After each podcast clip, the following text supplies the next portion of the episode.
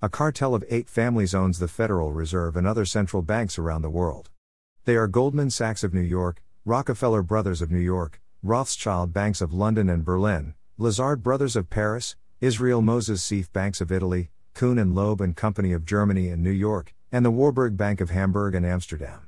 The Federal Reserve is listed in the telephone book's white pages, while the U.S. Treasury is listed in the yellow pages. Fed employees' email address ends in org, not gov. Starting with Mayer Amschel Rothschild, 1743 to 1812, the Rothschild family first prospered by lending to individuals and businesses but found it was more profitable to engage with governments. They create demand by instigating wars, financial panics, revolutions, famines, pandemics, and depressions while hiding their identity. Europeans have named the Rothschilds the Merchants of Death or sometimes the Brotherhood of Death. Like the Wizard in The Wizard of Oz, they hide behind a screen while masterminding events. The play Marmion by Sir Walter Scott describes modern day banking oh, what a tangled web we weave, when first we practice to deceive.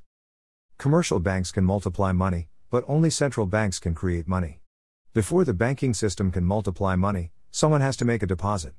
But the Federal Reserve does not need a deposit, it can create money by merely pushing a few keys on its computer to credit a client's account by X amount. All currencies are dead instruments, they are floating abstractions that profit the world's bankers.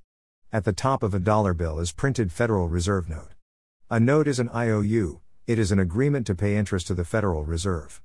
Dollars come into existence when the government sells bonds to the Federal Reserve. Therefore, we pay interest to the bankers.